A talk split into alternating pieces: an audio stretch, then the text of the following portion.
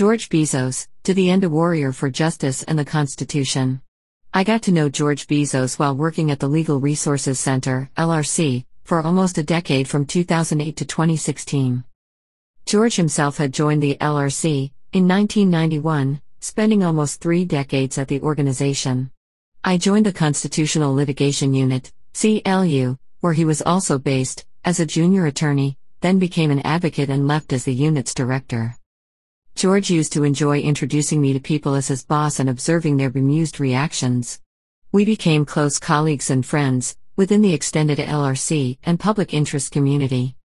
Towards the end of George's LRC years, he was reunited with his dear friend, Arthur Chaskalson, until Arthur passed away in 2012.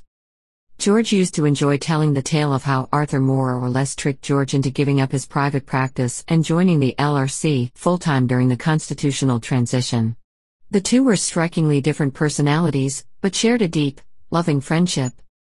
For me, they personified the two dimensions of the LRC's mission Arthur representing the strategic use of the law to tackle structural injustice, and George the law clinic's function of providing daily, unglamorous legal support to every person who walked through the door. These two dimensions made the LRC one of the world's leading public interest law centers and epitomized these two great friends. Throughout his time at the LRC, George drew a modest salary, probably less than a tenth of what he would have earned in private practice.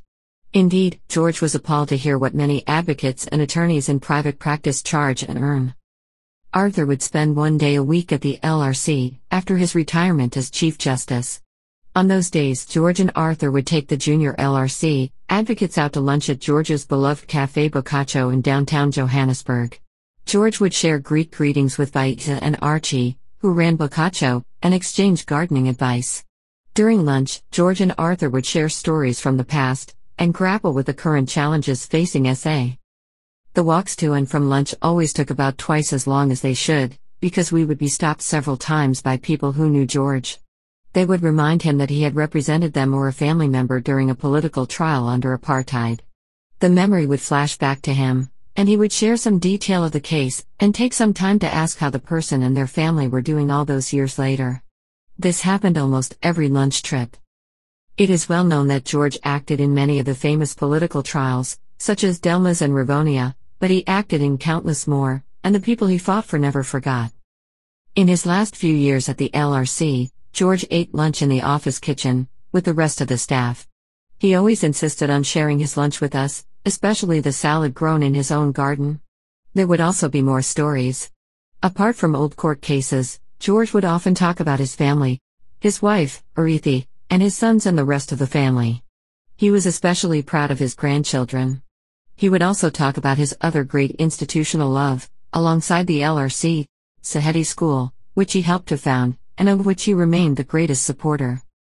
Towards the end of his career, George was no longer appearing in court as often. He donned his robes again, though whenever he felt the call. His final cases included rushing to court to seek bail and freedom for Zimbabwean asylum seekers and migrants arrested in a nighttime raid on the Central Methodist Church, Johannesburg, in 2008, recalling in court how he, too, had come to SA as a refugee. He also continued, to the end, to pursue the unfinished struggle for justice for apartheid atrocities, including seeking justice for the killers of murdered activists Ahmed Timol, Neil Aggett, and others in whose inquest he had appeared during apartheid or whose families he had represented during the Truth and Reconciliation Commission.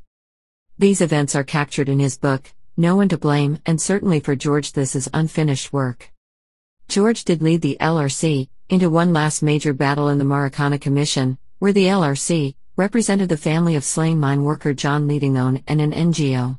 When George was placing the LRC on record at the start of the commission, he famously also said that he represented the Constitution, brandishing a pocket sized Constitution in his fist. George believed profoundly in the Constitution. It represented for him the pain and sacrifice of many friends, colleagues, and clients during the liberation struggle, and their dreams for a different SA. He struggled to understand some of the recent criticism of the Constitution. For him, it was not the Constitution that represented a betrayal, but we, in government, civil society, business, as individuals, who are betraying the Constitution and one another when we fall short of what it demands. He was deeply disturbed in the later years by corruption, cynical attacks on the independence of the courts, police brutality, and the slow pace of socio-economic change. He spoke out unflinchingly to the end on these and other failings.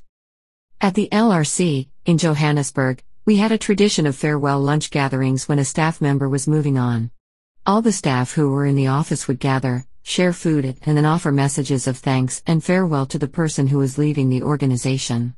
George was always at the heart of these gatherings. He would take a few quiet moments to speak privately to the person who was leaving, to understand what they were moving on to, and what was happening in their lives.